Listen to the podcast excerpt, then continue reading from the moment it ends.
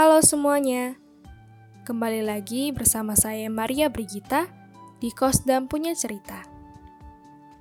Pada podcast kali ini, kita akan membahas mengenai topik doa sebagai penghubung manusia dengan Allah. Untuk itu, selamat mendengarkan. Pada bulan Januari, kita merayakan Pekan Doa Sedunia yang pada tahun ini dimulai pada tanggal 18 Januari 2022. Oleh karena itu, mari kita memahami lebih dalam mengenai doa itu sendiri. Doa, sebagai orang Katolik, tentu kita sering mendengar tentang doa dan juga berdoa kepada Tuhan. Mulai dari doa di gereja hingga doa pribadi yang kita panjatkan kepada Tuhan. Namun, apakah kita sungguh benar memahami doa itu sendiri? Doa, menurut Santa Teresia dari kanak-kanak, merupakan ayunan hati, satu pandangan sederhana ke surga, satu seruan syukur dan cinta kasih di tengah percobaan dan di tengah kegembiraan.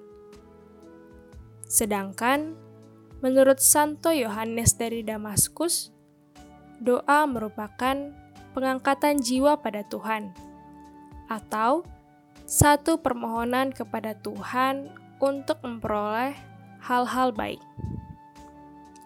Secara sederhana, doa dapat didefinisikan sebagai cara manusia untuk berkomunikasi dengan Allah. Melalui doa, kita dapat bertemu dengan Tuhan secara lebih dekat dan membangun relasi yang baik dengannya. Setelah memahami makna dari doa itu sendiri, sekarang kita akan membahas mengenai bagaimana sifat kita dalam seharusnya ketika berdoa di gereja, serta apa saja unsur doa yang harusnya ada dalam setiap doa kita. Ketika berdoa, Tuhan meminta kita untuk berdoa dengan tekun. Kemudian, berdoa secara tersembunyi dengan rendah hati. Sesuai dengan Matius 6 ayat 6 yang berbunyi, Tetapi jika engkau berdoa, masuklah ke dalam kamarmu, tutuplah pintu, dan berdoalah kepada Bapamu yang ada di tempat tersembunyi maka Bapamu yang melihat yang tersembunyi akan membalasnya kepadamu. Tempat tersembunyi yang dimaksudkan dalam sabda Tuhan ini adalah di dalam hati. Hati merupakan tempat kita berjumpa dengan Tuhan. Dan kerendahan hatilah yang menjadi dasar dari doa yang benar. Tuhan juga meminta kita untuk berdoa dengan tidak bertele-tele, berdoa dalam pribadi Tuhan Yesus, serta berdoa dengan kuasa dari Roh Kudus.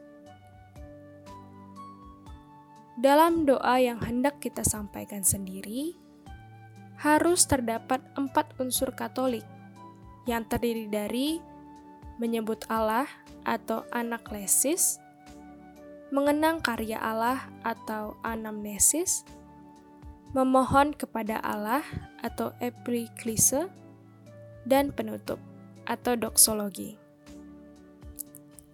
Nah, kita akan membahas mengenai unsur tersebut satu persatu, mulai dari yang pertama, yaitu menyebut Allah atau anaklesis.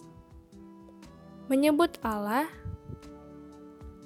atau anaklesis di mana setiap doa yang baik dan benar selalu dimulai dengan menyebut Allah atau Bapa, yang menunjukkan adanya kedekatan antara Allah dan kita manusia. Karena berkat Allah yang telah kita terima. Berkat inilah yang menjadi dasar komunikasi antara kita dengan Allah. Namun, penyapaan bukan hanya berarti berkat. melainkan juga penyembahan. Penyembahan ini terjadi karena kita mengakui bahwa berkat adalah anugerah dari Allah. Ucapan syukur atas berkat ini ditunjukkan melalui penyembahan. Maka, dalam menyebut Allah atau Bapa dalam pembukaan doa harus dilakukan dalam berkat dan penyembahan. Kemudian, setelah penyapaan doa akan dilanjutkan dengan mengenang karya Allah atau anamnesis. Doa yang baik dan benar harus berasal dari ingatan akan karya Allah. Ingatan akan karya Allah dalam hidup kita mungkin bermacam-macam, bergantung akan pengalaman pribadi kita masing-masing. Sebagai bagian dari doa yang baik dan benar, kenangan akan karya Allah ini harus kita ekspresikan dalam doa melalui pujian. Selanjutnya, dalam doa juga harus terdapat unsur memohon kepada Allah atau epiklise, yaitu penyampaian permohonan kepada Allah bagi kita sendiri maupun bagi orang lain yang sesuai dengan Matius 7 ayat 7, yaitu mintalah maka akan diberikan kepadamu. Carilah maka kamu akan mendapat. Ketuklah maka pintu akan dibukakan bagimu.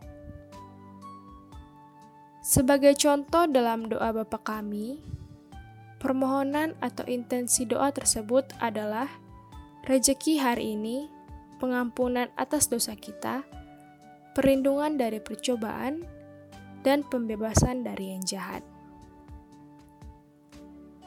Unsur terakhir dalam doa adalah penutup atau doksologi.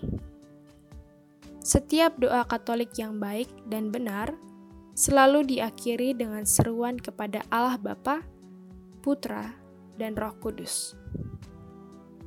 Itulah yang dimaksud dengan doksologi. Di dalam dan bersama Trinitas ini, kita sampaikan doa kita. Atau juga bisa diakhiri atau ditutup dengan seruan kristologis, yaitu dengan perantaraan Kristus.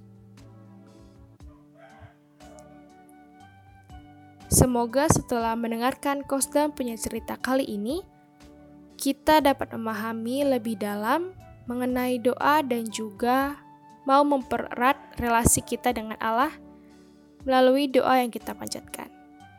Sekian podcast pada episode kali ini. Tuhan memberkati.